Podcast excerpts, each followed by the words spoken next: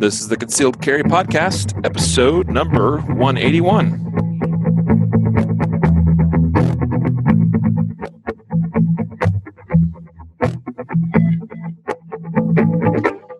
And welcome to the Concealed Carry Podcast, part of the concealedcarry.com network. I'm your host, Riley Bowman. And today I'm doing the show live on Facebook together with Matthew Maruster. How you doing, sir? Hey Riley, thanks for having me. This is uh this is pretty cool. Yeah, no, this is uh this is a riot. we'll see if we can get through this episode today with uh, without too many hiccups. Uh, the last time we did this seemed to to go all right. So, hey folks, today we got some really exciting stories and news to share with you. Uh, some really great justified stories today that I mean they're just a couple of them are just mind blowing. Of course, they usually are, but today was was really an exceptional day the amazing thing is we have five great stories lined up. I still had to cut several stories out of the lineup, and I just couldn't cut any more out of these five stories that are left, even though I'm sure we're going to be short on time getting through today's episode in a timely fashion. But we're going to do the best we can. So uh, bear with us, and we'll, we'll take you along for a ride, and hopefully it's a good time. First off, today's episode is brought to you by Guardian Nation. So I'm going to stand up here. If I can get off my cord, there we go. So you see my see my shirt here. This is the sweet Guardian Nation member shirt that you're going to get in your welcome kit when you join Guardian Nation. So I hope that you'll check out Guardian Nation today. GuardianNation.com. Another sponsor of today's episode is Sports Afield Quality Safes. This is the little uh, they call this the RV1. This is the uh, little handgun vault. Fits one. Actually, you can really fit two handguns in there if you kind of oppose them.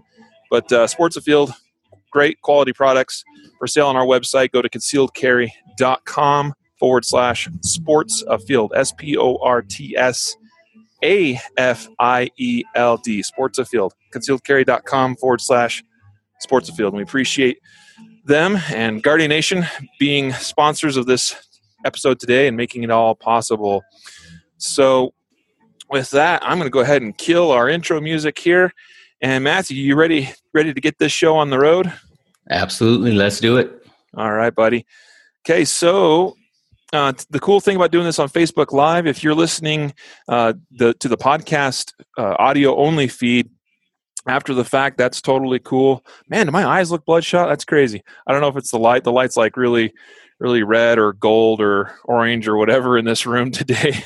but anyway, uh, if you're listening to the podcast, the audio only version, uh, you, you'll miss out on seeing some of the stories we're going to be talking about and sharing today. But I'll be doing my best to share as many of these on my screen with those of you viewing on Facebook Live. So it should be pretty cool as you go through these stories with us. And uh, there's even a, a, couple little video clips I might uh, be able to play uh, today as well as part of this episode. So, first up, let's get to. Uh, okay, I got to get back over here. Now, I don't have my dual screen monitor setup because I am recording remotely from a hotel room in Durango, Colorado. Uh, so I can't like watch this screen over here with Facebook comments and all this other stuff coming in at the same time. So it might be a little slow to get into some of the comments today. So bear with bear with us today. Uh, so let's see. We got our first story up here is the uh, from the hill.com where the House just recently, this last week, passed the Concealed Carry. This is the Concealed Carry Reciprocity Act of 2017. This is a big deal. We actually did a special episode on it. Uh, uh, what was that? Friday, I think it was, where we did our first Facebook Live full on podcast, just like we're doing today, this past Friday, and we shared the the news about yep. the uh, uh Concealed Carry Reciprocity Act of 2017 being passed. So hopefully you're seeing my screen now. Uh, this is the story here. House passes concealed carry bill. Uh, so we're not going to spend any more time really on this today, other than if you missed Friday's episode, we wanted to make sure you didn't miss this news that House Resolution 38 or HR 38, with the fixed NICS portion rolled into it as well. This all passed this last week. I think it was Wednesday. Yeah, was, I think it was Wednesday. So there you go. Matthew, what are your thoughts on this, though? Since uh, it was Jacob and I on the podcast Friday talking about this, I'm curious what your thoughts are. No, I you know I listened to the podcast and um, you guys put out a couple good articles along with it. And what I was, you guys covered a lot of the different aspects, and even you know the uh, the readers and listeners came up with a lot of good questions um, as it relates to them and and different concerns that you know there's so many things that, that, that this is going to be far reaching and so it's going to affect a lot of people in different ways different states that have different um, uh, laws right now. So you know if you're in a state that has real strict laws versus a state that has really lenient laws it's going to affect you differently and so people are concerned um, and rightfully so. So um, for me i mean it, it's kind of hard for me. I think it's a good i think it's a good thing although I understand the states' rights argument in, you know, giving too much power to the federal government to, you know, if the if you give the power to the federal government to make this law, then you're also giving power to the federal government to make a law on the on the flip side of it. So I see both sides. Um, you know, if, if it plays out the way it should, or hopefully the the way we want it to, it would be a good thing. It, would definitely be a good thing. But um, you know, I'm I'm always skeptical when it comes to bureaucrats and things like that. So that's just that's just me. No, I hear you, man. I mean, I, I, I am too. I mean, politicians are uh, career politicians for a reason because they're going to do everything they can to make sure they stay in, pol- in uh, power. Uh, is is how I feel, and I know I'm preaching probably to a lot of the choir on this uh, as well. But you know, there are a lot of concerns about the fix NICS thing, and and you know, being a part of this. I, I think the concealed carry portion of the bill, the reciprocity portion, is actually pretty decent considering uh, the circumstances and and and considering that that's probably the the best you can do cons- considering the current climate of things. And even this bill, as it is, I think, is a long shot to get through the Senate um, and to become actually law but we're talking about it. We're making a big deal of it because it is a big deal, and I hope that we can encourage uh, listeners and viewers of the podcast to really write out, you know, write to your congressmen, well, your senators now at this point, uh, encourage them, put the pressure on them, even your Democratic senators, let them know your support for this bill. Let them know that this, when we talk about common sense legislation, this is common sense legislation, in my opinion, because it's ridiculous all the the the different laws and rules. I mean, we're still going to have some of that to an extent, but this goes a, lo- to a, to a long ways towards fixing a lot of the incongruencies across this nation as it relates to concealed carry. Similar to you know, once upon a time we had to do something very similar with.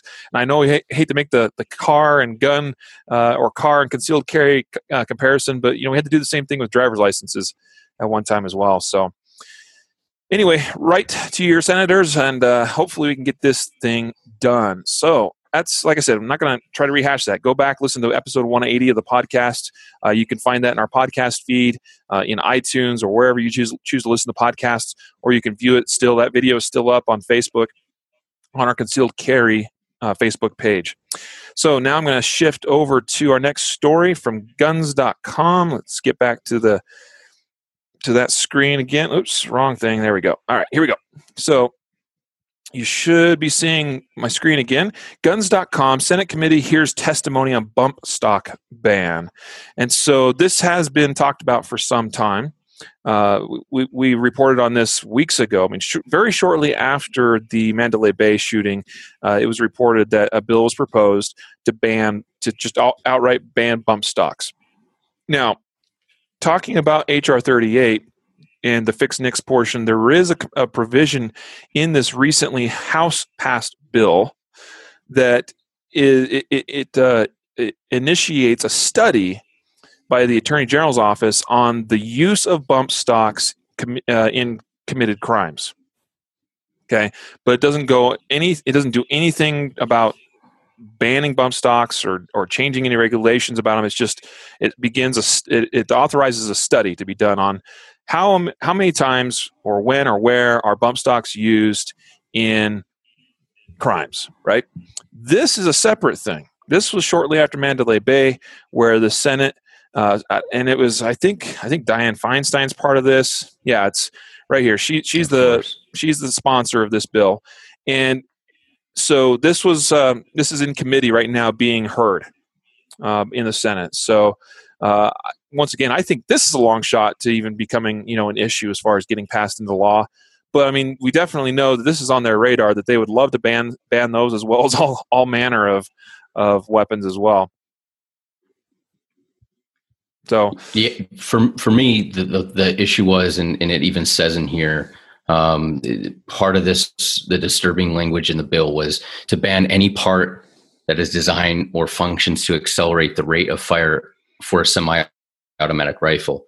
You know, and and whenever laws are written that vaguely, it leaves it open to you know interpretation and a lot of subjectivity. And so, you know, what what could accelerate the rate of fire fire for a semi-automatic rifle? Well, how mm-hmm. about like you know an aftermarket trigger that you know the reset isn't as long? That would probably let you shoot quicker so that would accelerate the so so i mean the way it's worded it, you know I, that, that's what that's what bothers me about it. It's not not so much that um you know anything else in it studies and stuff like that that's fine. But yeah when you when you, these bills that get written so vaguely is just it, it's troublesome. Yeah. Yeah absolutely. You know I, i'm thinking about uh, nypd and why am I thinking about NYPD? I'm thinking about NYPD because uh, their policy as a department is they have a special trigger, right? That's required. Uh, you know, they issue Glocks to their to their officers, and they have what's called the New York trigger. There's the NY1 and NY2 trigger, and I think what they're using now is the NY2 trigger, and it is a 12 pound trigger on a Glock. It's long it is stiff. I mean, it, it's painful to shoot with. I don't. Have you ever shot with an NY2 trigger, Matthew? I have not. No. Oh, it, it, it is brutal, brother. It is brutal. You know, especially if you're if you're if you're a Glock lover, a Glock Glock fan, uh, and you're used to that five and a half six pound trigger that we that we're accustomed to seeing on Glock pistols. It is a very difficult gun to shoot accurately, and we wonder why New York cops typically in shootings miss about 85% of the time. but but the reason I'm bringing that up is because I can see this. You, you, want to talk about slippery slope? We did an episode on that uh, just just recently as well, talking. You know, Jacob and I discussing the whole slippery slope issue, why that's an issue. I can see this turning eventually into uh, where we're mandated to all guns have to be a double action only. You know, t- you know, and they give us a minimum uh, weight as far as what the trigger has to be. I can yeah. totally see, you know, Dianne Feinstein eventually hey, now we got to do this because, you know, we can't be having these hair triggers on people's defensive handguns. And yeah, by hair trigger, anything less than 12 pounds. right. Yeah, that's a hair trigger.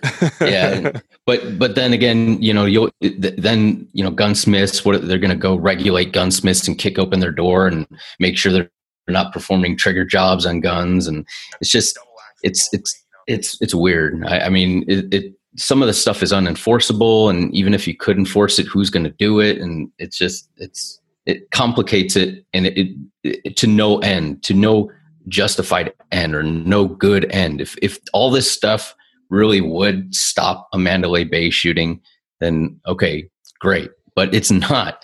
So you're just creating all this problem for no reason. Yep. Yeah absolutely I've got the uh, Facebook feed uh, pulled up now on my phone, so I can keep an eye a little bit better on comments today as they come in, folks. So feel free to drop your comments in in the comments section of the of this Facebook live video today. Uh, we'll do our best to respond to you and take your questions and, and give you answers. And how you doing, Brandon? I see uh, you've you've dropped a comment in here. Uh, how easy is it to get into quickly? I'm not um, not quite sure what what you're talking about there. So a little bit of clarification, if, if you have any, that'd be that'd be helpful. How is how easy is it to get into what quickly? Anyway, so let's uh, let's go now to a story from military.com, and so talking about. Uh, uh, uh, well, we were just talking about kind of Glock and, and whatnot, and um, this legislation from uh, Dianne Feinstein to limit uh, triggers. We know we've had some trigger issues with the P320s. but uh, so you know, I, I I know someone's going to leave a comment on this next story. Well, well, don't drop it, or is it drop safe now? Uh, I don't know, but I, I, imagine Sig's got this all worked out by now. Uh, I know people are getting their uh, uh, voluntarily upgraded pistols back now. And uh, some reports I've I've heard have been a little bit mixed. Like some people will say, "Hey, the trigger is still great." Um, some have said it's even a little bit better, and some have said it's worse. Uh, that's what I'm concerned about. I, have got my notification saying you could send in your sig now for the upgrade, but uh, I'm I'm holding off just a little bit longer. I want to make sure that that everything is is good to go on on the uh, upgrade. Uh, Sig Sauer says on this story to offer the commercial version of, of Army's new sidearm. Uh, and so uh, this is a, a, picture here of the U.S. Army's new XM17. Uh, this is the MHS contract gun, uh, basically a SIG P320. It, you can see it. This has the uh, it upgraded trigger in it, and these also have a manual safety, which is you know obviously that's a requirement that the military required, the army required.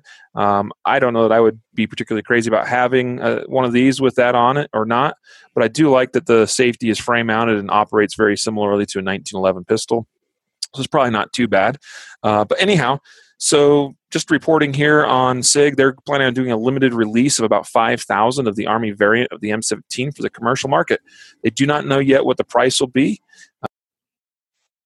okay. Am I back? yeah, I, I, thought it was me that disappeared. It looks like the Facebook Live is still going, so people have just been staring at, at your ugly mug for the last uh, 30 oh, seconds. I hey, I apologize. I, I, apologize for that. I thought I was gone. So, all right. So I don't your know screens, but but I'm back. Uh, so here we go. So anyway, the MHS uh, contract gun. Uh, I'm gonna pull that back up here. This uh, that story. Um, oh, that's my all my email. Here we go. All right, so yeah, five thousand of these limited edition uh, being uh, released by Sig Sauer. Here, uh, don't know exactly when, but and they don't know yet the price on these, but some people I'm sure are going to be pretty interested in picking one of these up. Uh, there's always something about folks wanting to have the latest and greatest, uh, you know, military handgun.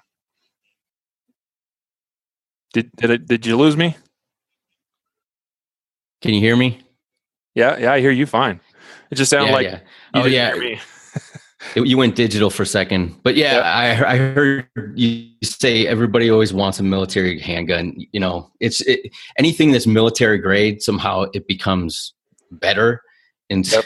until you realize like military grade isn't always that great it's a lot of times it's you know bottom of the barrel or the lowest bidder grade so you know humvees are military grade but they're terrible vehicle. So it's like, I, but I'm not saying that the the SIG's a bad a bad gun. I mean, even with the drop safety, the, the chances of that thing dropping in a specific way to fire off around it, I mean, is so so remote. But yeah. Um, but yeah, I like the SIG, and I'm not saying it's not a good gun, but yeah, eh, when just by throwing military grade in there, people think it's better some way, and it's not always the case.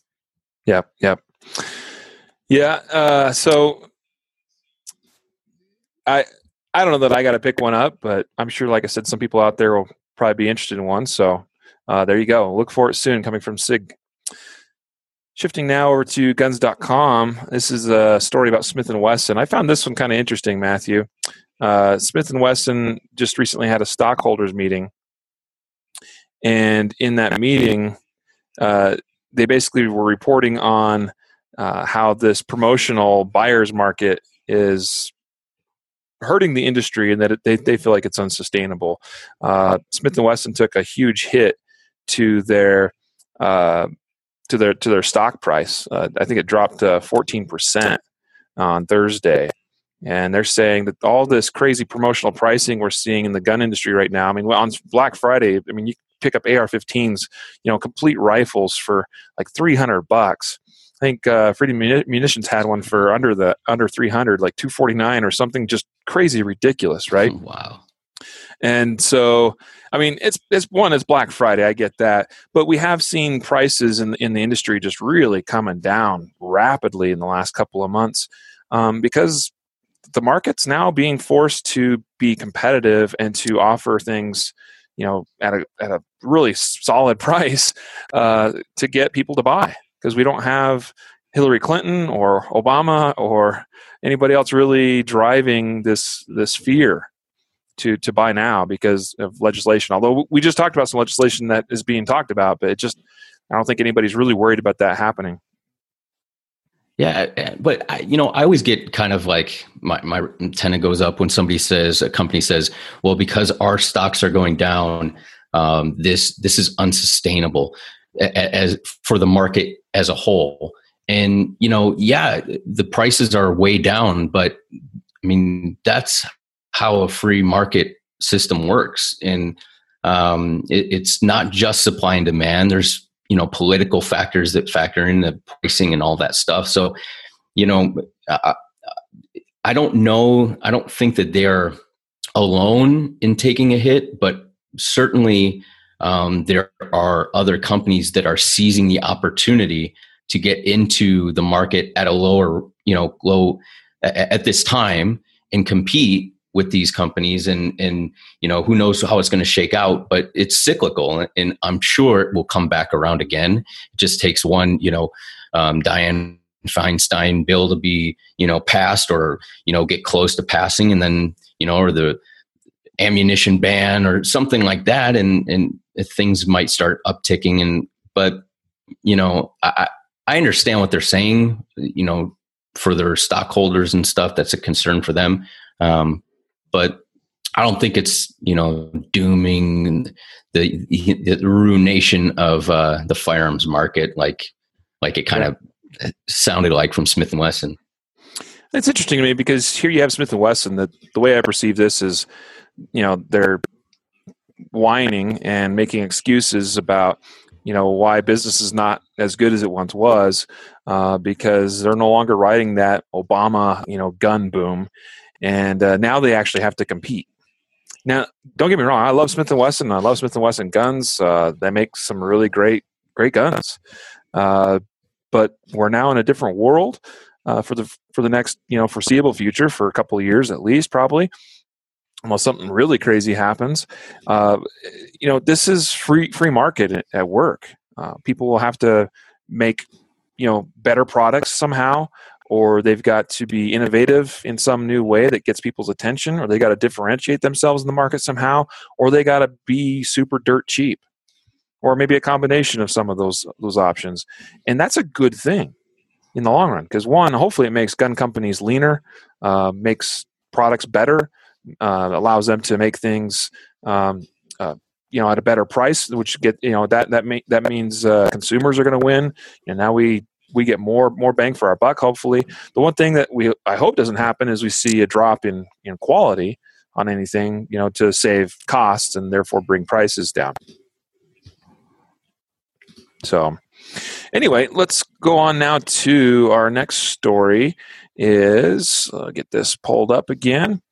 Uh, this is a good one. Yeah. Let's see here. Let's close that. So our next story is really not much of a story, except that earlier today, or maybe this was yesterday. No, December 9th. So it's two days ago now. Uh, Springfield Armory just posted this one image to their Facebook page and their social media channels. Big old, I guess it's an, a Roman numeral X, right? and it just says December 15th. and so there's a lot of speculation about what this is and, and, and what it you know might mean. So, uh, what do you, what do you think, Matthew? What is what is Springfield trying to tease here? Well, I think Springfield marketing's uh, taking a, a, a, page out of Apple's uh, marketing. like you know the the iPhone 10 or whatever. Um, you, you, know, trying to make a simple, kind of catchy thing that is going to catch your eye. But um, yeah, I, I, don't know. I mean, they they have they you know they came out with that hammer fired um, uh, gun recently. The XD. I forget XD E whatever um, E external hammer, and you know some people hated it, some people loved it, um, but you know they're they're out there innovating some stuff new new stuff. So I, I mean I don't know what they're going to come up with. They they they came into the uh, the AR. They came with some different AR models and things like that recently. So they're I mean they're out there testing the waters and seeing what's going to hit and what's going to stick. And um, I'm excited. I saw it and I was like, oh man, I wish I knew, you know, but I'm I'm not that connected, so I don't I don't know, you know, the right people to find out what's going to happen. But um, but yeah, I definitely. I mean, I like Springfield. I know they went through their own, you know, like Sig. They went through their own,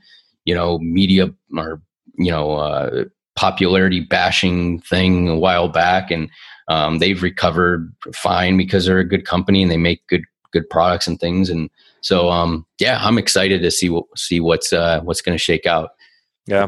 Hey, folks, drop a comment for us. What do you think this might be? What is Springfield Armory going to release next? I, I, love some of the comments on the, this Facebook post from them.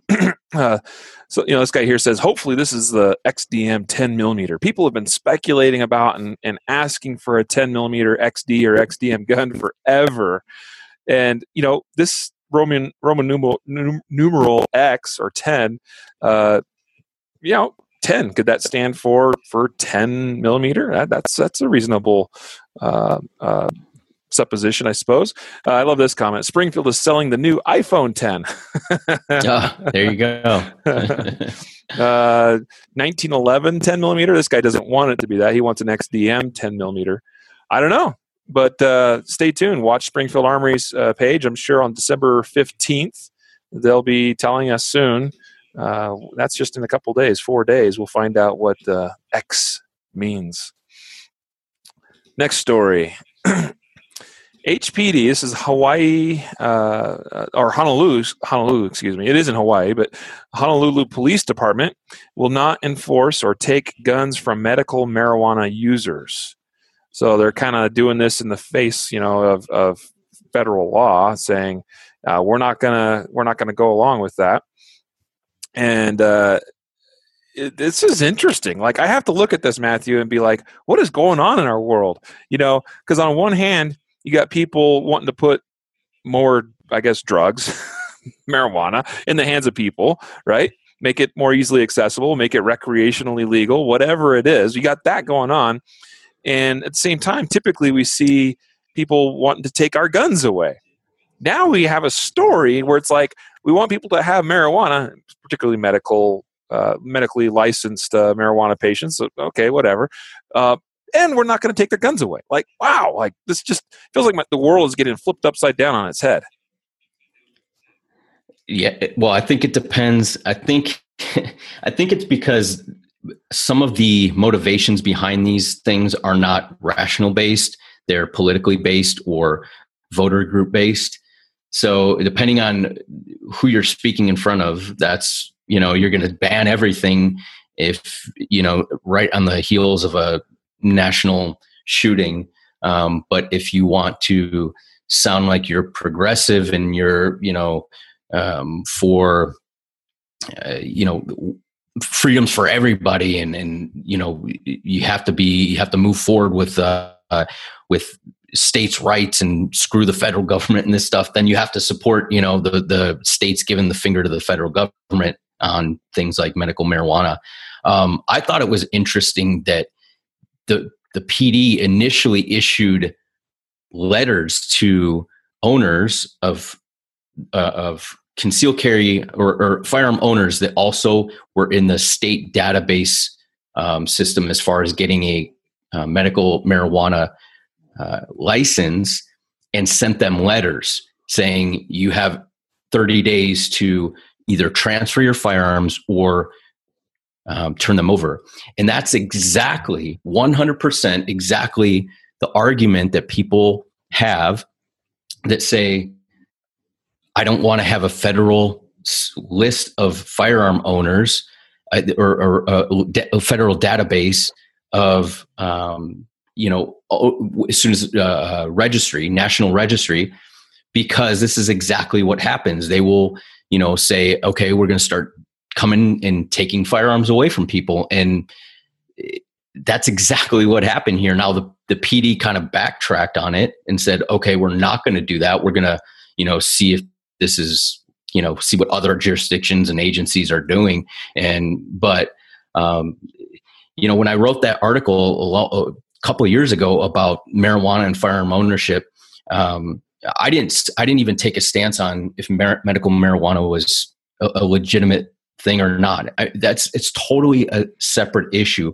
But people immediately jump on that and they conflate the issue and say, "Well, marijuana is better than alcohol, and marijuana is better than this, and you know, if you drive, I'm a better driver when I'm high instead of drunk. It, it's not an issue. That's not the issue at, at stake here. And when you guys argue that or, you know, try to uh, make a point about that, you're missing the point of that when you go and you you put yourself on a list with the state and you apply for that medical marijuana card, you are you are jeopardizing some of your freedoms possibly and, and uh, it, you know it depends on the state and things um, i just got a, a, an email two days ago or three days ago from a former student um, it was the the father and the son and this the father emails me and says hey my son just got stopped on a traffic stop the other night and he had um, a, a, roach left in his in his um,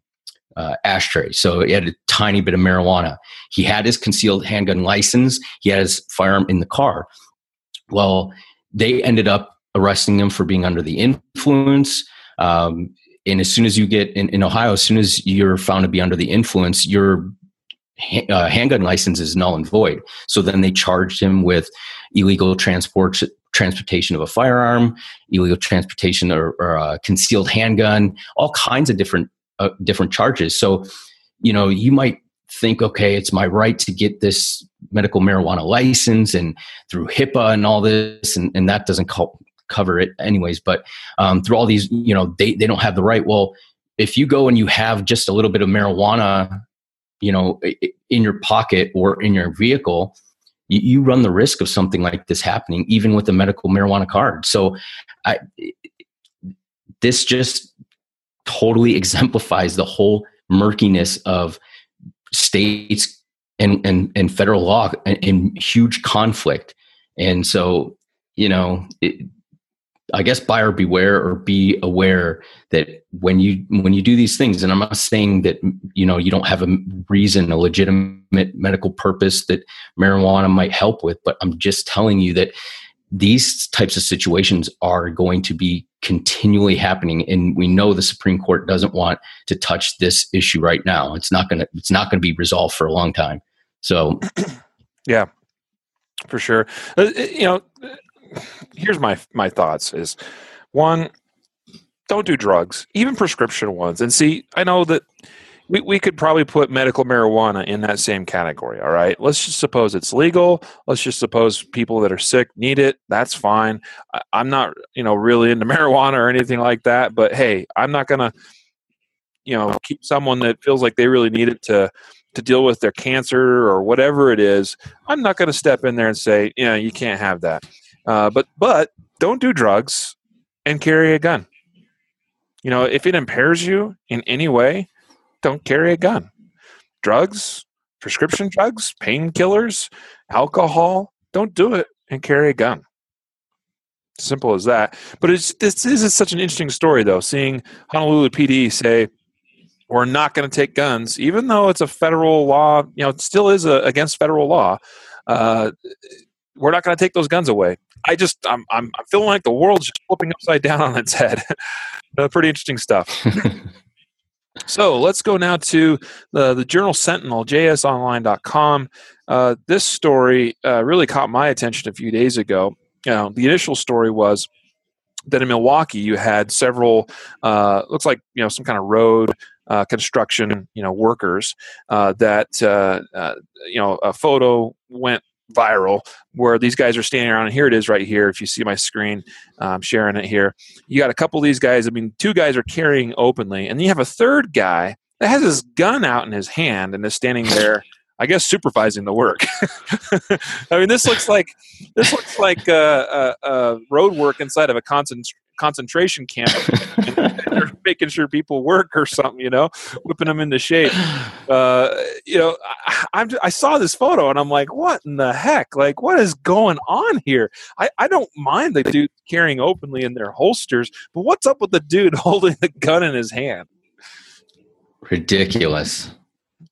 Yeah ridiculous. So he was fired, and yeah, you know, and, and should have been. I, mean, I, would say. I mean, this is uh, yeah. I mean, unreasonable to, to stand around in a public space working on a public project with a gun in your hand. Yeah, and and okay, so I'll I'll cover the the I'll be the uh, the defense for these these guys. Now their defense was the reason why they're carrying is it's a very high crime rate area.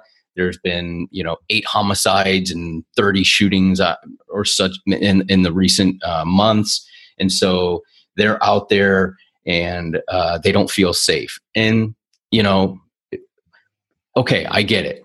Um, the issue was not only the stupid guy, the, the the the stupid idea for that one guy to pull out his gun for no reason, pointed at the ground or the other guy's foot. I, I, don't know exactly what he was pointing it at, but anyways, that was stupid. But apparently, they have these. They have a, a, a rule or a policy that these workers can't carry firearms, and that's their policy. Um, and there was some argument on you know because these are subcontractors and not you know officially city employees does it apply? And apparently, if you read like you know sub paragraph fifty thousand of the you know six hundred page rule book, it says yeah, subcontractors are covered as well. Also, I mean, I, I guess um, you know, so that the one guy gets fired, the other two get suspended um, for you know carrying their firearms. The guys get suspended, and the other guy gets fired for brandishing. And and I guess they also may pursue criminal charges against this guy for you know brandishing his firearm or whatnot so. Yeah.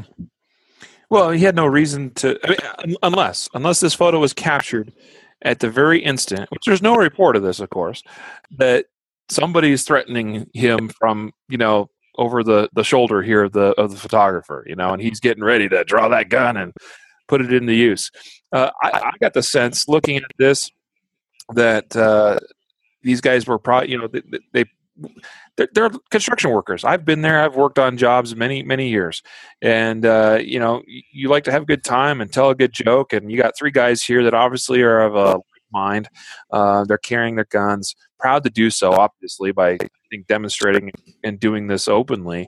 Uh, and you got a guy that you know somebody else, another construction worker, perhaps. It's like hey, this is so funny. Sit, you know, look at you guys stand here carrying your guns while we're working on this project. And hey, let me take a picture. And the other guy goes, oh, whoa, wait, wait, let me get my gun out. you know, just having some fun or whatever. But problem is, this is a really poor decision. And, and the problem I really see with this, Matthew, is that when when we even though no one got harmed from this, and even though maybe let's just suppose this guy exercised proper uh, safety in this. Now his his finger's not like indexed along the frame, but it doesn't look like it's in the trigger guard. So hey, that's cool. Whatever, dude. Like, you know, and and let's just suppose he's not pointing. You know, the, the perspective of the image is not what it appears to be, and it's not pointing at any of these other guys' legs or feet. All right, so went back to the holster. That's cool. Whatever right? Other than the fact he had no reason to pull the gun out of the holster in the first place.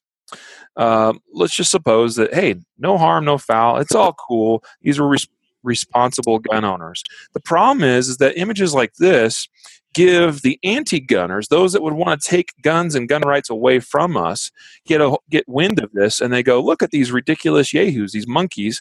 We gotta, you know, we got to do something about this. We can't have this sort of thing happening. And so, Alderman, uh, this is Milwaukee Alderman Bob Donovan, is bringing up a, a resolution to. Uh, I mean, I think it was already against policy, but basically they're they're going to pass an ordinance. That's the idea that would definitely prohibit this sort of thing and, and, and increase the uh, uh, the the penalty for for violating this order. So, um, anyway, we're going to move on from that story. But I mean, Hey, folks, I'd love to hear your your thoughts and opinions on this as well. Though, drop in the Facebook uh, comments there.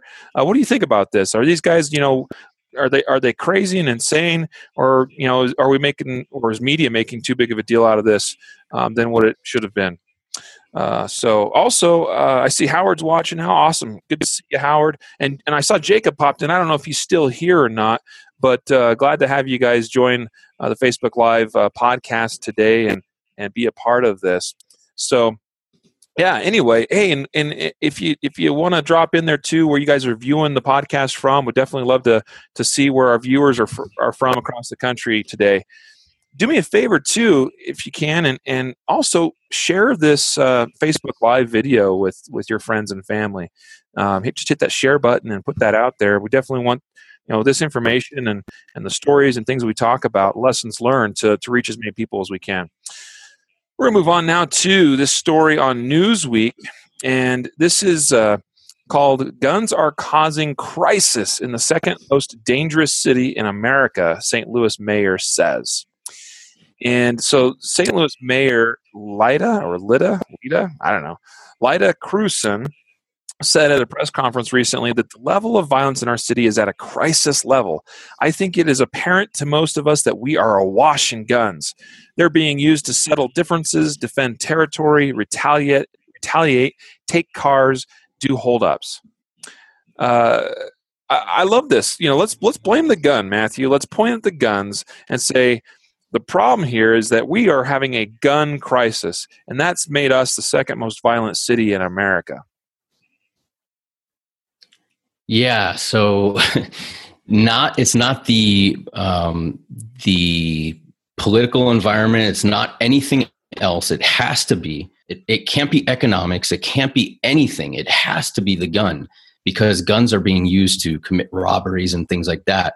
Um, yeah, I, I, don't doubt that they are it, absolutely. But what's the why are people cr- committing crimes? What, what, what's ca- what's driving them to have to you know um, defend? What's causing them to join a gang and and you know defend with their life some you know piece of crap block on the street instead of going to school.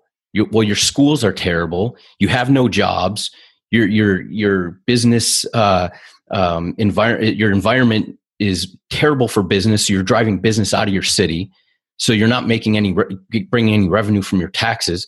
I mean, it's you're looking at the end product. It's like you know somebody has a cold and they have and they sneeze and they say, oh well you know we don't want to we don't want to stop how they got the cold we're just gonna we're just gonna focus on you know the fact that they have a runny nose and it's like no man you got to look at the big picture here um, and your policies are are causing your community to to degrade and that's what's causing people to pick up guns and commit crimes yeah yeah I look at this and it's like, you know, in her world and what she's saying here is that the guns are the cause or the root cause of all this violence.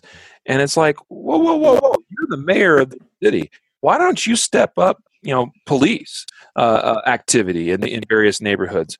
Why don't you um, launch initiatives to, you know, to do more with working with gangs and trying to keep kids from getting into these gangs? Uh, I mean, it's it's just so bizarre to me that we'd point at the gun and say that's the problem. We got to do something about the guns. It's not going to get rid of the violence. It won't. It won't take away anything. Now she's proposing by the way a gun buyback program where citizens should Beautiful. their guns the plan goes and in exchange it says receive grocery store gift certificates it's set to begin as early as next week now this is a real good you know feel good thing to do and I'm sure it makes her feel all warm and fuzzy inside. We're going to do this gun buyback program. You know, these people obviously they need they need groceries, so we're going to give them a grocery card so they can go get some groceries. And I'm thinking, how many gang man, uh, members do you think Matthew are going to actually show up and turn in their guns uh, when they're concerned about protecting themselves and their territory? How many gu- guys are going to show up and turn in their guns to get some groceries? Yeah, I, I'm going to go out on a limb and say zero, absolutely zero. But right. when it comes down to, hey, I have a bunch of people that are committing drive-bys and shooting up my house, and I need to defend myself, or do I want to go and get some bananas and cereal? Um, I'm going to go with, you know, I'm going to keep my gun. You know, especially right, right. if you sell drugs for a living and you need to protect yourself, and that's how you make more money than what you would ever get from a gun buyback. It's ridiculous. Yeah, you know, and, and the funny thing is here, uh, it says, uh, where did I see that? Uh, oh, yes, right here, this next paragraph. But critics say the city's problems run deeper than guns. We've already touched on that. And that the city has tried this approach several times only to see crime continue to creep upwards. So gun buybacks have been tried in the past in St. Louis and, and hasn't worked, hasn't had any, any effect whatsoever. Yeah, and, and, you know what's you know what's interesting is this Bruce Franks um, uh, apparently, he, uh, from what I see, he he may, might be live lives in the city, but uh, he put out a tweet and said, "In 1991, gun buyback was done after my brother was killed. First one in St. Louis. 7,500 guns were removed. So again, as you see, the numbers buyback, buyback. Then what? So he he's saying, you know, and you would you would be sympathetic with somebody who lost their brother and say, you know, and, and I guarantee in 1991 when he lost his brother, and the and the mayor then probably said, Hey, we're going to have this gun buyback because we are concerned about our citizens. We want to get guns off the street. I bet you everybody rallied around and said, Hey, that's a great idea. They're doing something about it and, and it's going to take guns off the street and gun crime is going to go down. Well, you see, it doesn't happen. It actually gets worse. You cannot possibly get all the guns off the streets and you can't possibly get the guns out of the, the guns you do get 7500 of them weren't from criminals. They were from people that weren't going to commit crimes anyways. So yep. then what? And, and, he puts it perfect. Then what? I mean you could take back 7500 guns and your city becomes worse. Then yep. what? What are you going to do? You got to change some other policies and look inside yourself and, and as a mayor and not just put these you know feel good uh, statements out because you're not doing anything for anyone yeah. except yourself. Look at this uh, look at this uh, re- this tweet reply right here uh, from a torch. It doesn't really work does it bruce? I'm asking sincerely. If i remember the one in 1991 we had older folks bring in the one gun they had in the house a fair percentage were antique and non-functional even That's exactly. Yeah. What, I mean, L.A. LAPD or L.A. Maybe it was L.A. Uh, County uh, did did a, a, buyback just a few months ago, and you go and look at the the photographs from that and the videos because there was a lot of press covering that event. And what do you see? But you see a bunch of old, crappy, rusted, broken stocked guns that you know somebody had laying around the garage, and they're like, "Oh, I guess I'll go get me a." a grocery card or a Best Buy card, you know, and might as well. And and they're all like old folks. There were even people putting like building their own firearms, you know, making these makeshift like shotguns out of like pipes and stuff and going and turning them in. You get buy like six bucks of material from Home Depot and go strap it together and give it turn it in. There's no question. So you're not yep. you're not, you know, going to get charged with manufacturing of a firearm. So you go turn it in, they give you a hundred dollars. It's like I just made you know ninety six bucks or something. It's like yeah, it, it makes no sense. Dude, taxpayers are paying money for something that doesn't. Yeah, makes no sense. So I just followed this uh, this uh, Bruce Franks Jr., state representative of the 78th District of Missouri. This this guy seems cool. I mean, look at this. It's, this is a state representative, and his profile pic: uh, father, husband, business owner, activist, battle rapper and state representative. nice, cool dude. nice. So you know, it, it, like I said, where, where, where did we start? Let's blame the guns. Thus, we got to take the guns away. And guess what? We're still going to be left with a problem. We know that. We're preaching to the choir on this one. But the important thing is, folks, is to let, us point at these examples. And there's there was some specific stuff in there. I mean, uh, Representative Franks had posted in his tweets uh, some of the statistics of you know, uh, homicides in St. Louis in 91, 92, 93. They did, they did the gun buyback in 91. And you did see, by the way, which could be completely unrelated to the gun buyback, but you did see in 1992 a slight, you know, reduction in those homicides. And then back in 1993, things were right back up, actually worse than they were in 1991, which is kind of what you were saying. And I have no idea if that's related to the gun buyback program. But even if we did do a gun buyback, and even if it did have a result, I suspect if there was any sort of result, you would see it only be very temporary and then things would come right back. Because those gangbangers if they're turning in their guns they're getting more of them so i saw that we had a couple listen- listeners or viewers. Jeremy from illinois checked in. Dan from illinois as well. That's two from illinois. Congrats. Uh, uh, jeremy says the communist state of illinois here. Uh, hey we're glad to have you guys checking in and listening and wa- viewing today. And doyle from washington state thank you doyle appreciate you uh, uh, tuning in as well to, today. Uh, hey, anyone else that's listening, drop in in the in the chat there in the comments uh, where you're from, and also if you have any questions or comments about anything we're talking about here today, we definitely would we, we want to hear from you, and we'll include that in the discussion as well. So, just a few days ago, Matthew, and this was you know a really sad, tragic story, as they always are, although it ended with it being far less worse than it probably could have been. And that was this shooting in uh, New Mexico, uh, northwest New Mexico, uh, where this guy right here, we see him here. And uh, crazy dude, apparently, right? Because, I mean, even though he, it tells us that he had zero criminal record, not even a traffic ticket, he had been on the FBI's radar at one time, where they had actually come and interviewed him because of some things that he had said or or something or done. I don't remember exactly what what the, that whole background was there, but I know that the he was on the FBI's radar at one time, but nothing came of it because they they couldn't find any any evidence or or sign that he was actually going to take action on anything. Well, here we go. We we have him sometime later going crazy. He turns 21. He buys a gun, and he goes to this uh, high school, Mex- New Mexico's Aztec High School, and uh, uh, you know, decide he's going to go ape, ape bleep, right? Uh, he posted a manifesto dated December seventh. This is, I believe, the day of the of the attack. Uh, he said, "If things go according to plan, today would be when I die. I wait until the school buses are detected, then head out on foot disguised as a student." And this is exactly what he did. He waited. You know, the school buses showed up to the school. He just sort of mingled in with the students, went right into the school, armed with a gun. Uh, he then went into, by the way, into a restroom as he prepared, you know, to get himself ready, arm himself, and then he was going to go about a, um, uh, you know, a shooting spree within the school. Uh, he, he, says here, I go somewhere and gear up and hold a class hostage and go ape bleep and then blow my brains out. World sucks, school sucks, life sucks. I just want out of this bleep. Uh, F this state, it's really bad. Think I'm insane? I'm actually more rational, peaceful, and less loony than a majority of the citizenry of this entire region. Wow. Uh, I don't see any of those other people that you think are crazier than you going and shooting at schools. Uh, random people. Uh, apparently, the two there was two victims, two students that were killed. One of those, unfortunately, and, or fortunately, depending on how you want to look at it, because it was unfortunate that the student was killed.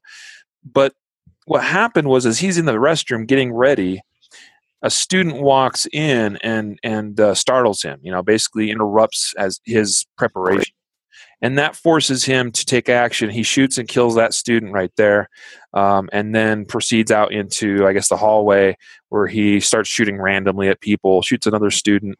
Uh, I think it was a, a, a female. Kills her. Uh, shoots randomly other people. No one else apparently is hit, and then he and then he shoots himself.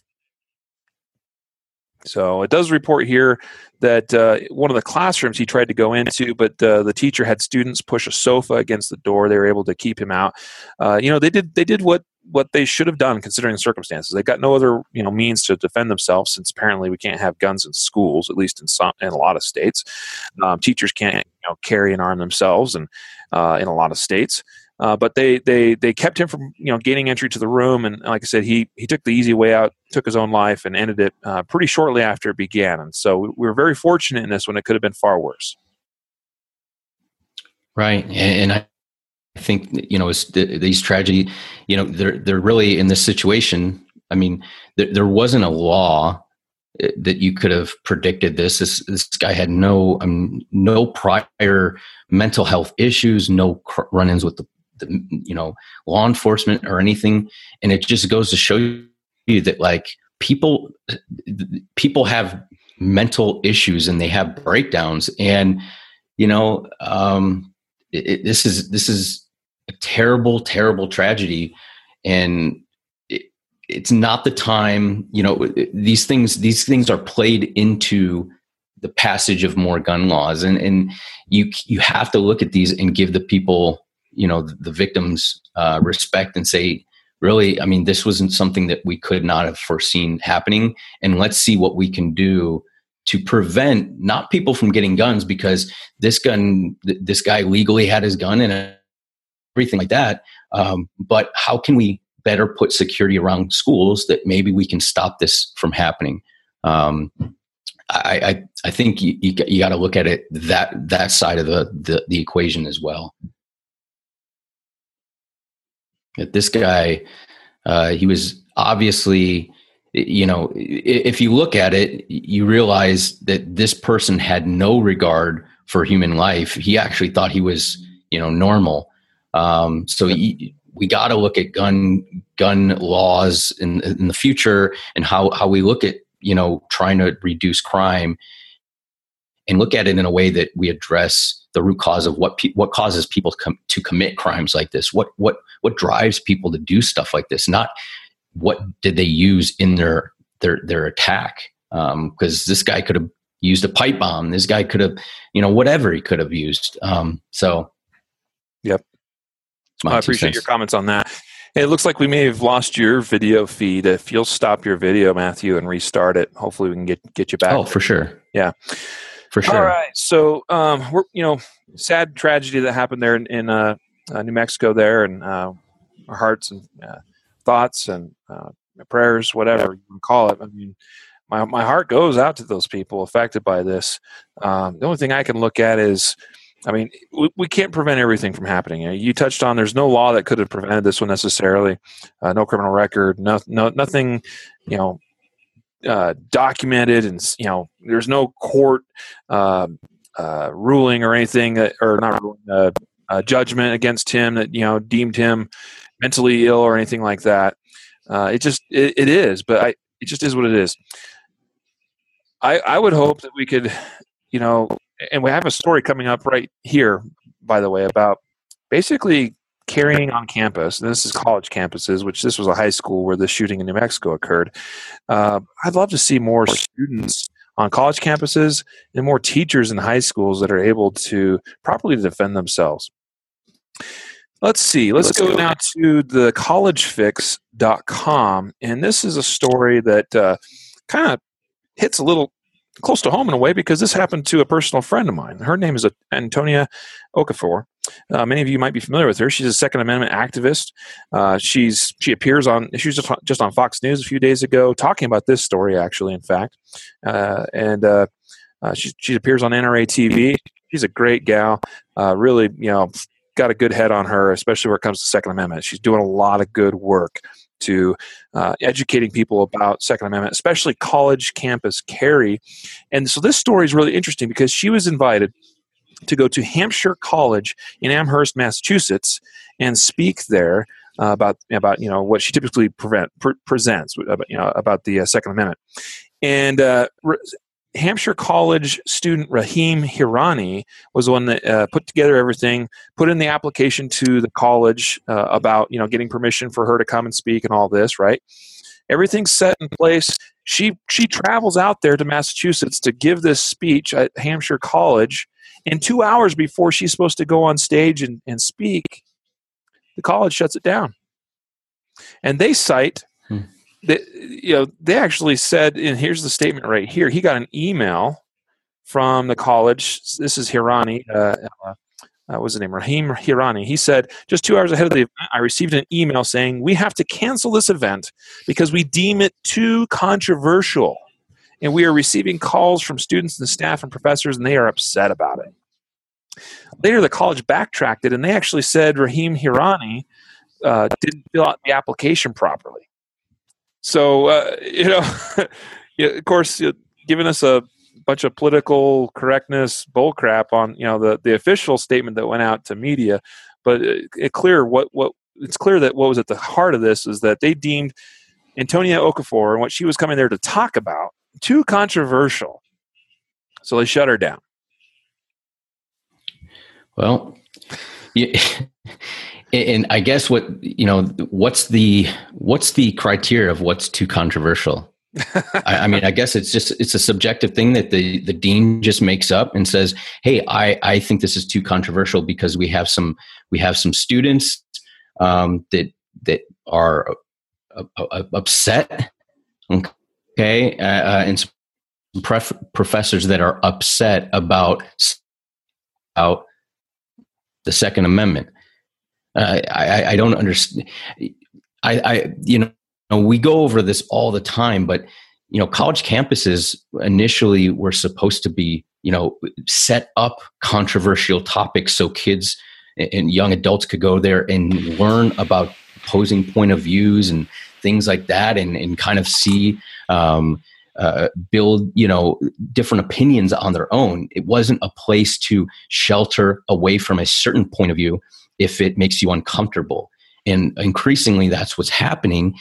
But it seems to be happening only towards conservative values and conservative topics. And these are the things that are, you know, deemed too controversial.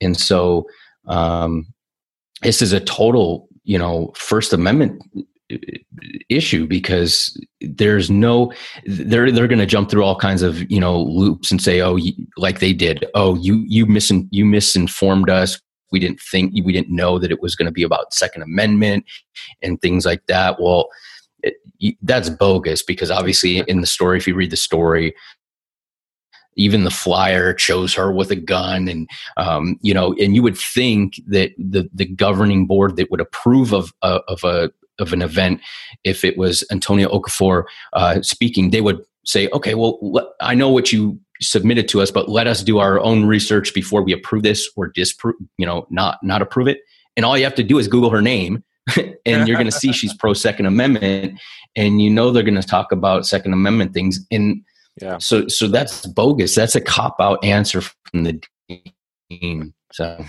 oh, this is that same school that that took down the the, the flag. I, I don't want to jump. You you. Mm. I'll let you you tell them because.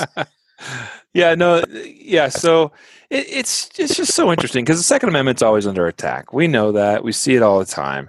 Uh, and of course, if it was something controversial that uh, that the college deemed as being you know the right kind of controversial i suppose you know i mean if, if this was a pro abortion you know speaker coming that that believes in late term abortions even you know re, right up even to till birth or something. They'd probably be like yeah cool great you know freedom of speech.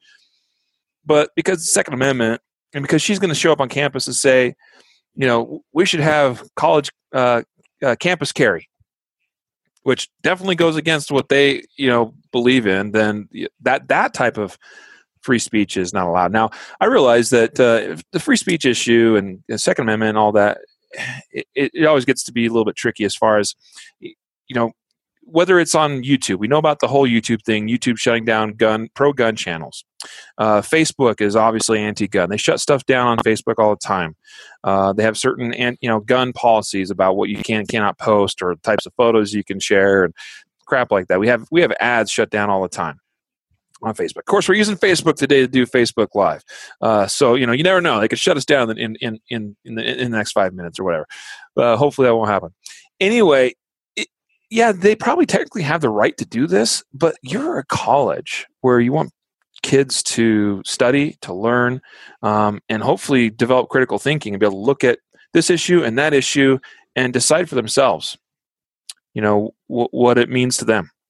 And you just. Well, and, and this is how they're, they're this is what they're doing to these kids is that this is the same college or university that banned the American flag and took it down because they said that uh, students said that the, the American flag was uh, was causing you know hate or was a symbol of hatred and, and causing yep. violence and things like that. So they took down the American flag.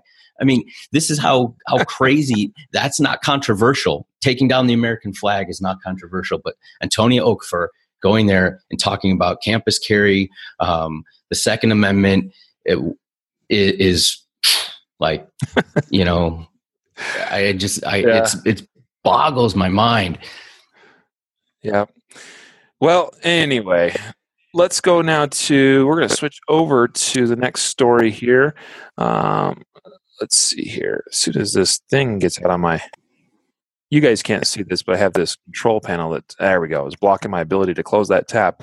All right. So, uh, finals, actually, excuse me, this is our first uh, justified story. And so this is a part of the week I always look forward to because these stories are, are my favorite. I love talking about these justified stories, uh, especially since a lot of times we, we, talk about one thing in the news, you know, about what somebody said about, you know, gun control, how we need more gun control because if, or, or like last week, I mean, we, we see all this commentary about this Concealed Carry Reciprocity Act of 2017. This national reciprocity is going to make our country less safe. But then we'll turn right around and share five stories today that show how concealed carriers, I think, let's see, every, almost, I think almost every one of these stories involves concealed carriers. And these are lives yeah. that saved because of the promotion of you know the, the, the the growing of this culture of concealed carry. And really it's more it's deeper than just a culture but but it is that also. Hey gary from oregon by the way want to give you a shout shout out. Emmanuel from pennsylvania appreciate you guys. So this first story this one was wow i heard this one made some national news. People were talking about this quite extensively last week. This happened at a popeyes chicken in San Antonio, Texas, where a Love father, Popeyes. yeah, uh, they're uh, shrimp uh, po' boy, mm, tasty. Uh, this father had to defend his family by shooting and killing a restaurant robbery suspect, say police. Now, this started out as just about any typical uh, re- uh, robbery that you would expect. You know, guy walks in, guy has gun, guy says, "Hey, hand me your hand me your stuff, hand me your money." But at some point during this robbery, uh, th- this uh, suspect, Andres Herrera, he uh, uh, he first he he then approached Carlos Molina, 32, who was eating with his family and demanded his property at gunpoint. All right, so it, it went above and beyond of let's just rob the store and get their cash, but I'm going to rob this dude sitting over here eating and you know enjoying some time with his family. Well, Molina didn't take too kindly to that. But first, he said I had he had no money because he used it to buy the meal that they're eating. Uh, I hope that's not true, by the way, because I, I I actually genuinely hate that there are people that that uh, maybe go hungry in this country or, or or really short on money. You know, maybe this guy just spent the last of his money, or maybe he was just all talk in this case. But either way, he said he had no money because he used it by the mill. Then asked if the thief would let his family go. Hey, he's there with his family. He's got some kids, whatever, right? Hey, man, you know, let my family go. I'll deal with you. I'll, I'll try to give you what you want. Let my family go. The suspect Herrera turned toward the counter, pointed the gun, and yelled at the manager to stop running. Molina's family then walked out of the restaurant. Police said two more family members walked out of the rest- restroom, and the suspect pointed the gun at them. Molina then quickly pulled his gun out and shot Herrera several times, killing him. Molina is a licensed handgun owner. I love when they say it's licensed handgun owner. you know, licensed, per, you know, permitted to carry concealed is really what that should say, right? And they believe that he shot in defense of a third person. Absolutely, pretty Yeah. clear cut. You know, your thoughts on this story? Yeah, I mean, it, it's it's a you know, anytime you have to use force, obviously we never want to use force. So when we say these are happy endings, you know, it's not like these are what we want to have happen when we go to Popeyes. Um, but like given the the scenario that happened and the, and the choice that this um, you know bad guy made.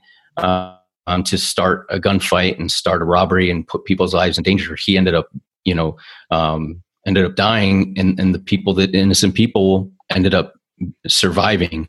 Um, and you know, it, it, it touches on a bunch of topics that we always always go over. Is you don't know when you're going to when this is going to happen. If this, I mean, the, the probability of it is not high, but you don't know. You don't know when or where it's going to happen, and uh, and you just have to be be aware of your surroundings and you know especially when you have your family with you i mean it's especially when i have my when i'm out with my family my my uh, you know um my sense of awareness is is extremely heightened for Yeah. for reasons like this these people do not you know it, it might look like they just want money um, but that's not always the case and you never know what they're willing to do to get that money even if it's a small amount Yeah, absolutely. Well, we just had a story I think last week where the pizza delivery driver, uh, who probably doesn't have hardly any cash on him at all, and yet these guys uh, almost immediately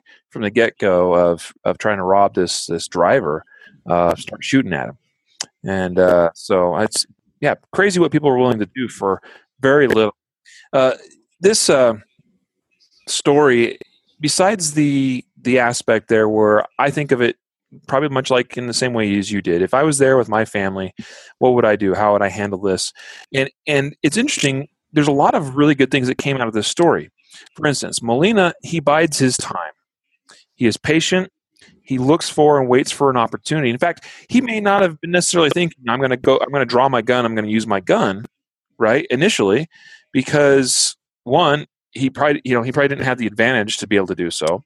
Two, he's sitting there with his family. And if he engages in a gunfight immediately with his family right there, uh, there's a high probability that they're going to get hurt.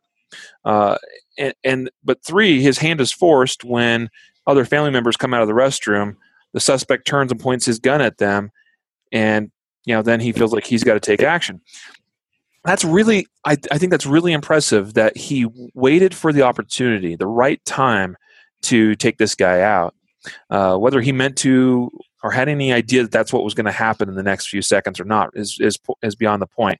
Uh, and so that's really cool thing to take from this. The other thing is talk about taking your eye off of a threat or potential threat. Clearly, Herrera thought he had this whole situation handled, and he took his eyes off mm-hmm. of Molina, and that cost him his life. So uh, there's yeah, lessons it, we can learn from that too, as far as like don't, don't you know don't take your eyes off a threat or don't you know be aware of situations uh, you might not never or you might be surprised where a threat will come from. Yeah, and also the element of surprise that he had by carrying concealed versus an open carry. Mm. You know, um, it, um, you know, I don't know if it would have played out any differently, but maybe he would have responded differently had he walked in and seen a guy with a gun. Maybe that would have made him turn around and walk out. Maybe not. If he had, uh, you know, already started this robbery and then sees a dude stand up with a gun, you know, maybe it starts a gunfight right then and there. But there's there is an element or a, a benefit to carrying concealed versus open carrying. So, and, and you know, it kind of played out here. I think. Oh, open carry would have forced his hand immediately from the get go. Yeah, that, that would have definitely so. you know got that that guy's attention, and he's either at a target at that point where the gunfight starts almost immediately or you know or that guy tries to disarm him because you know he, he sees and perceives that that potential threat yeah good lessons learned from that story a fantastic story and we're glad that uh, molina and his family made it out alive and without injury and it, it, it only cost the life of the thug to begin with switching over now to jacksonville florida uh, we got a story where uh, this is a woman shoots ex husband after he breaks into her home with crowbar and attacks her. So this story, I, I love these stories, by the way. I, I say that a lot, and I said that about the last story. This story is is something I really enjoy uh, hearing about because you have essentially a domestic violence situation, which so often ends with tragedy in the case of the woman or the defense or the you know the, the victim of that uh, domestic violence. Right. So often we see similar stories where domestic violence occurs and the victim is injured or killed. And so these stories are are fantastic because we see where a gun is a positive influence in that it defends and protects the life of this woman. This guy comes in with a crowbar for a reason. He's not there to to try to well, maybe he's there to try to convince her to come back to him, but it's not going to be convincing her nicely. Yeah, probably you know, probably doesn't if if, if he's going to convince her nicely, probably doesn't need a crowbar to do so. right. I don't, I don't normally don't need to convince people with crowbars if I'm if I'm being reasonable about it. Yep. So you know, he comes in and uh, let's see, let's get the whole story here. According to police report, Bishop said he wanted to talk, and the woman agreed. He then attacked her. sheriff's office said the woman had a gun and fired at Bishop, hitting him in somewhere in the face. Action News, Jax crime and safety expert Ken Jefferson said that she had every right to protect herself. She was in fear, and her fears came to life. Assaulted her outside. It sounds like this happened outside the home. He then she did this next best thing, protected herself, and is well within her rights to protect herself. That tells me something else too. She knew that this ex husband, or I guess his ex husband, because it referred to her as an ex wife. Uh, she knew that he obviously posed a potential threat to her right? Yeah. And and say the same thing. and so she so it sounds like you know sometimes they don't get the details of these stories very good. They don't tell it in a way that makes logical sense. But it, it says that he tried to break into her home and then apparently maybe he convinced her to to come out of the home. But she did not go out before she made sure that she was armed that she was able to defend herself if, if need be. That that's really key here i think. Did i lose you yeah, mm. absolutely. you know, she knew she. Can you hear me, Riley? Well, yeah, you're a little bit choppy, but but yeah, keep going, man. Yeah, what I was gonna say is, you know, uh, just like you said, she, she knew she knew what was gonna. Uh, she knew that this guy was violent. He just probably had, you know, was trying to break into his, her home. Uh, she knew the guy was, you know, unhinged. I mean, whether or not it was a good idea to go outside and meet this guy instead of just calling the police and saying right. i'm not going to go out. You know she, there's all different kinds of reasons why she might have gone out and thought she could calm him down. It's her ex-husband and things like that. She probably did it tons of times before and calmed them down. Um, but something somewhere in her mind said something's not right and if i can't i need to have something where i can i can equalize this because um, uh, you know, I, I, won't be able to survive an attack from this guy. And luckily, she had a firearm and she had some basic proficiency with it. Yep. So, yeah. Like I said, I love the story because you see a would be victim turn the tables and protect herself. And that's how it ought to be, my opinion. Let's go to our next story now. We'll get back over to screen share. And so the next one is CPL holder pulls gun to scare off man attacking her. Once again, we have a, a female uh, victim, okay, and she's out uh, walking her dog. This was in Sterling Heights, Michigan. She's walking her dog in Sterling Heights. She scared off a man with her licensed gun. Once again, licensed gun. I don't think they license the guns in Michigan. I love these reporters, man.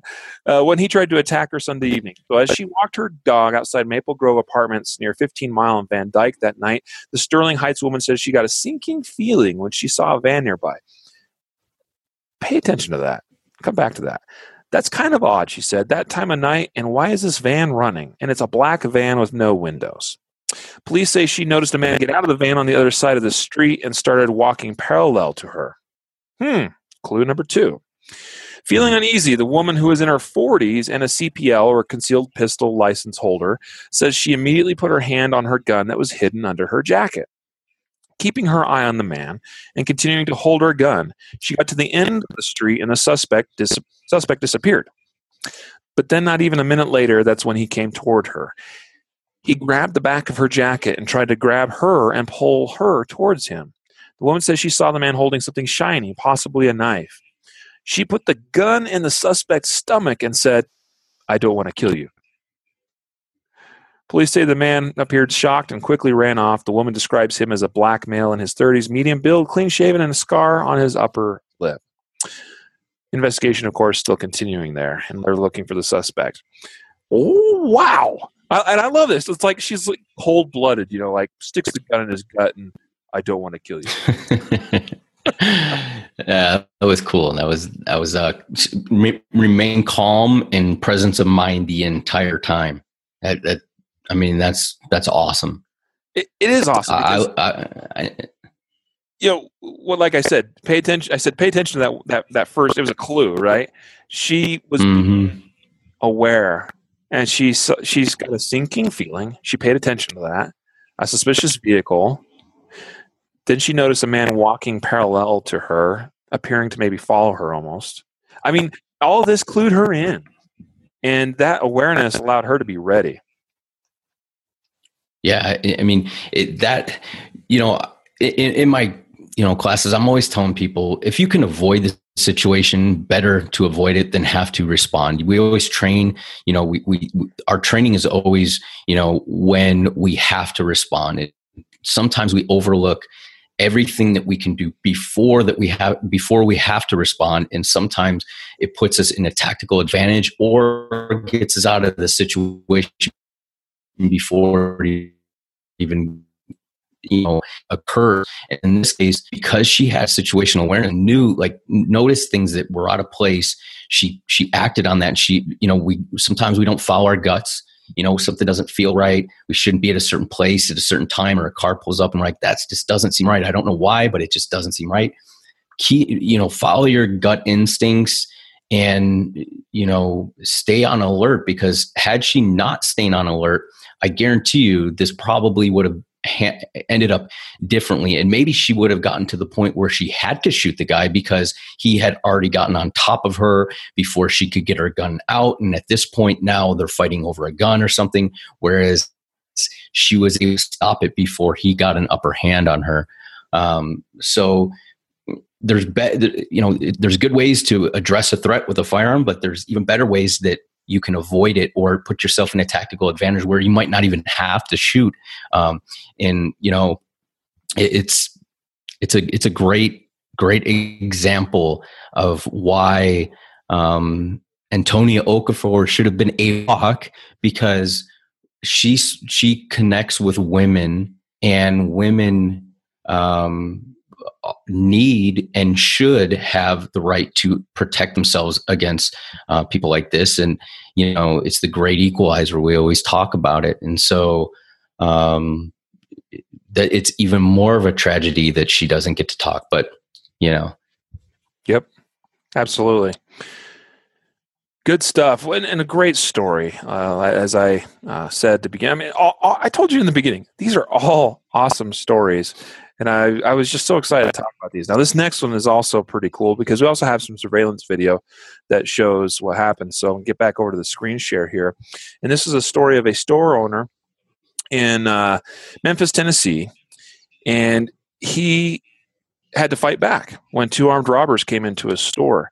Now, it's funny because, once again, thank you, reporters and, and news media, uh, with some of your reporting, because when I first read this, uh, I, I, didn't envision it the way that, you know, the way it's described, and then you view the video, it, it didn't play out the way I. I yeah, the owner gets all the glory. What about the other guys?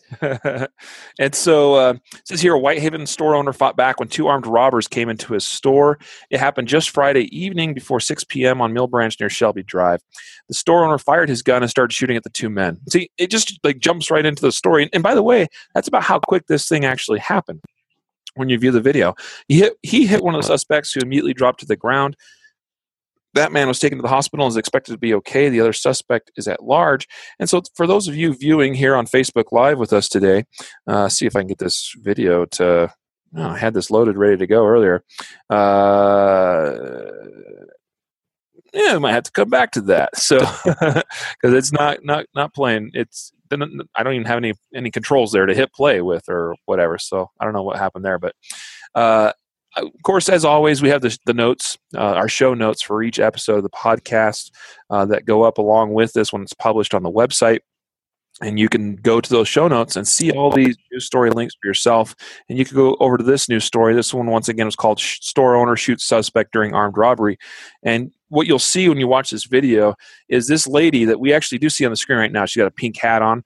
And as she exits the store, almost immediately after she leaves the screen, you see two guys pop in, and they almost immediately, from the get go, start firing away like bam, bam, bam, bam.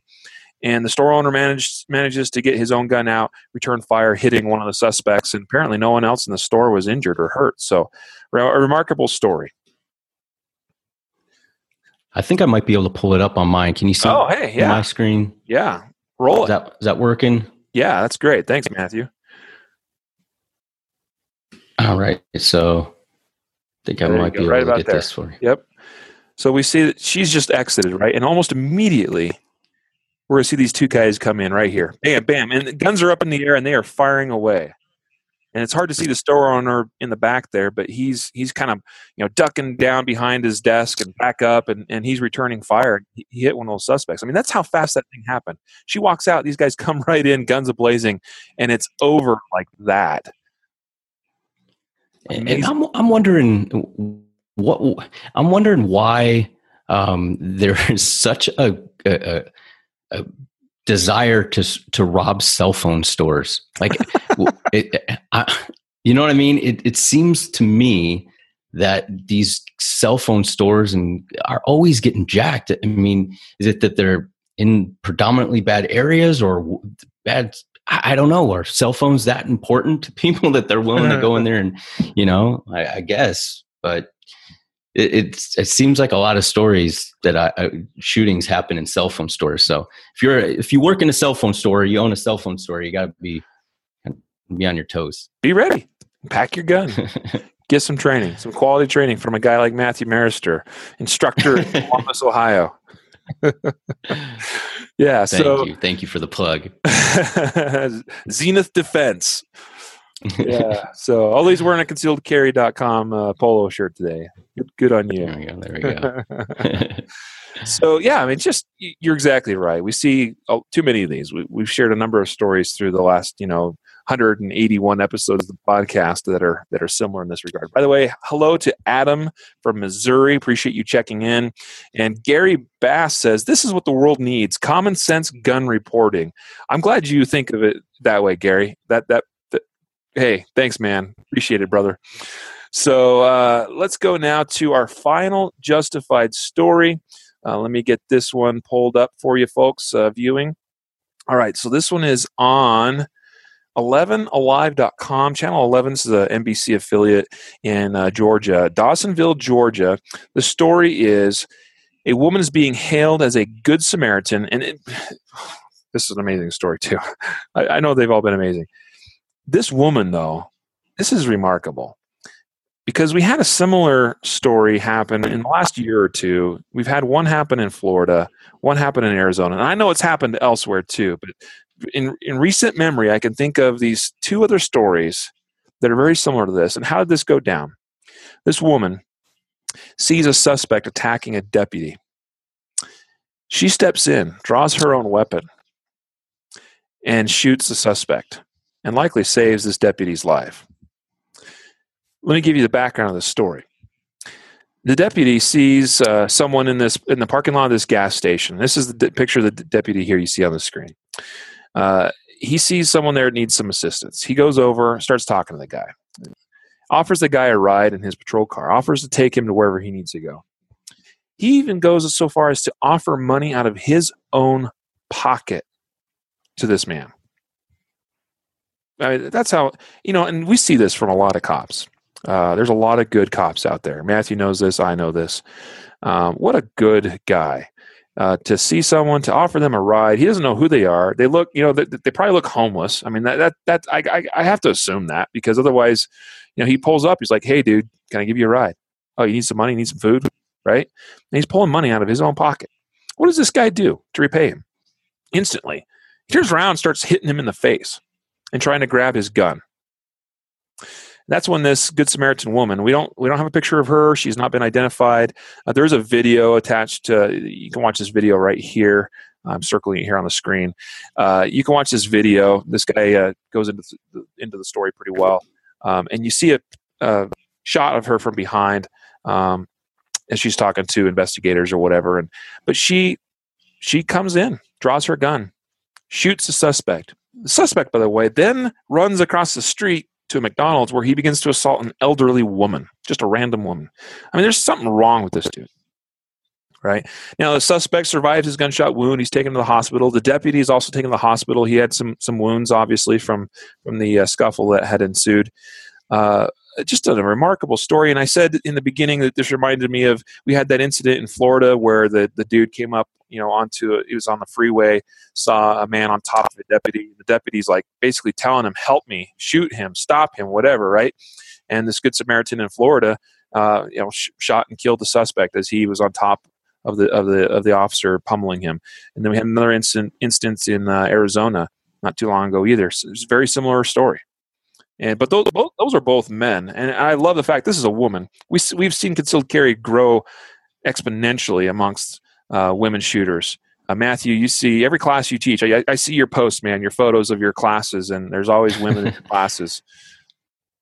Yeah, and sometimes they're the majority. I mean, sometimes you know it, there's more women in the class than men, and I, I mean, I think it's terrific that um, that these women are are taking this seriously and finally, you know, coming into the fold because it's not just a men's club. It's not just shooting. You know, self defense is not just for men. It's not just you know. Uh, it, it, it's for everyone who who wants to to protect themselves. I mean, and that should be a core a core principle is to protect yourself. And um, yeah, I, I always have women in the class, and almost always they say, you know what, I, I I'm I'm tired of seeing stories about women getting attacked and these things, and I want to be prepared. I want to know that I can defend myself. And you know, what better what what better feeling than to help these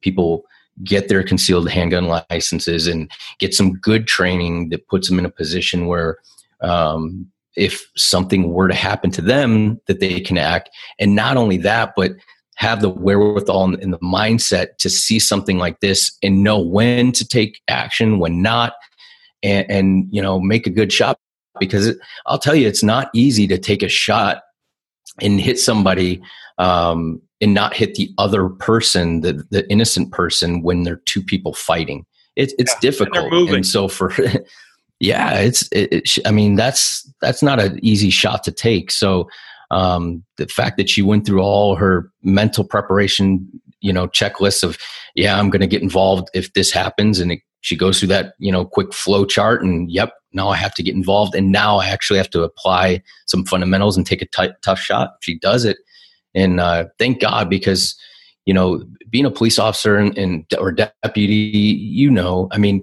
you don't know there's always somebody out there that's tougher than you that that you know that gets an upper hand on you gets a good punch and dazes you.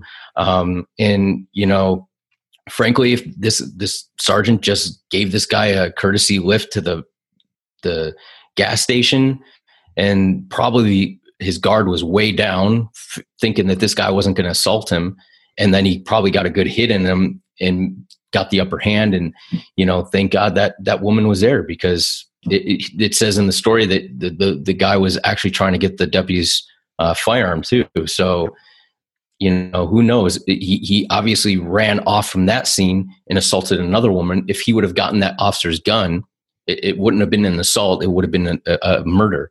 So yeah. she definitely saved lives. Yeah.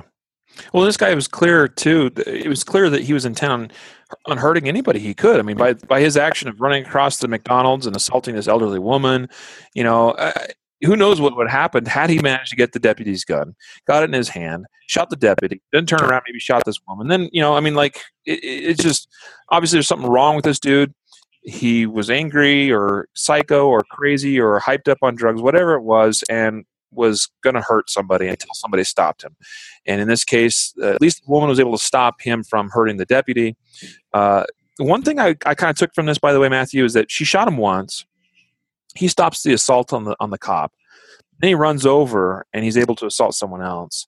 And you know, can you imagine? I you know, play it out as though maybe the suspect instead of stopping his assault on the deputy and running elsewhere, he, he maybe then at that point came at the Good Samaritan woman that had just used her gun. And I hope she would have been pre- prepared to follow up with additional shots if need be. But it just goes to show that, I mean, one shot, uh, okay, so what? You know, and you, you see those, those calls too, and especially in social media where people are like, well, just shoot him in the leg. He doesn't even have a weapon. You know, well, I, I imagine she she shot him center mass, and you know he's still able to run 100 yards and and start beating somebody else up. So anyway good lessons to take from that i think as well. And and we I mean, bravo to this good samaritan woman uh, for doing what she did uh, and refusing to be a victim. We, we had five incredible just justified stories today three of which involved women refusing to be victims and, and, I don't mean to make such a big point about women. It's not women versus men, and that oh, you know, it, I hope anyone listening and viewing this uh, will refuse to be a victim. You know, if need be, if if if it comes down to it, and the last resort is having to use deadly force, I hope that you're able to do so and that you're able to prevail. I also hope you're able to avoid things from happening in the first place. Um, that's why we're passionate about what we do here at concealedcarry.com with Concealed Carry podcast. Uh, doing doing our podcast like this. And now now putting it out there we've got the technology mostly figured out. It's probably not ideal today. I know we've had some connection issues and some audio quality issues uh, likely due to the fact that i'm in durango colorado on hotel wi-fi. Uh, it's it seems like it's worked pretty well though so. But my apologies to those viewing or watching for any you know little things that have happened that are probably a little untypical um, I will be back back uh, home here in uh, well Wednesday. I'll be back for sure home, and we'll have another show coming to you very soon. Hope to do that one on Facebook as well. Uh, we appreciate everyone that's tuned in via Facebook or that is listening post Facebook Live, you know, via the uh, podcast feed. Uh, we know many thousands of you tune into the podcast every week because we see those thousands and thousands of downloads, and we really appreciate it and appreciate your support of this podcast and of our sponsors, which make it possible. Guardian Nation, sponsor today, and also, once again, Sports Afield. And this is the little RV1 uh, handgun vault that I have here. This is, you know, on the road traveling, and this this goes with me everywhere. So it's very easy, very That's convenient. Cool. You know, you can typically it rides in the back seat or underneath the back seat of the truck with a cable locking it to the frame of the seat um, and I can pull it out, stick it here in the hotel room, keep things secure if I have to. Uh, yeah, good stuff. So our sponsors, Guardian Nation, guardiannation.com, and Sports Afield, concealedcarry.com forward slash sports afield. Once again, thank you everyone for joining in. Thank you, Matthew, for your time today, sir. Thank you, sir. I appreciate it more than you know. I, I love doing this with you. So, yeah, folks listening, in case you don't know, I mean, he he doesn't get paid to do this, so he's volunteering his time to come on the podcast, and uh, appreciate it so much because I value his input highly. You got it, man. Thank you. So, with that, uh, a reminder, everyone, to train safe, train often, and train right so you can fight hard, fight fast, and fight true. Take care, everyone. Catch you next time.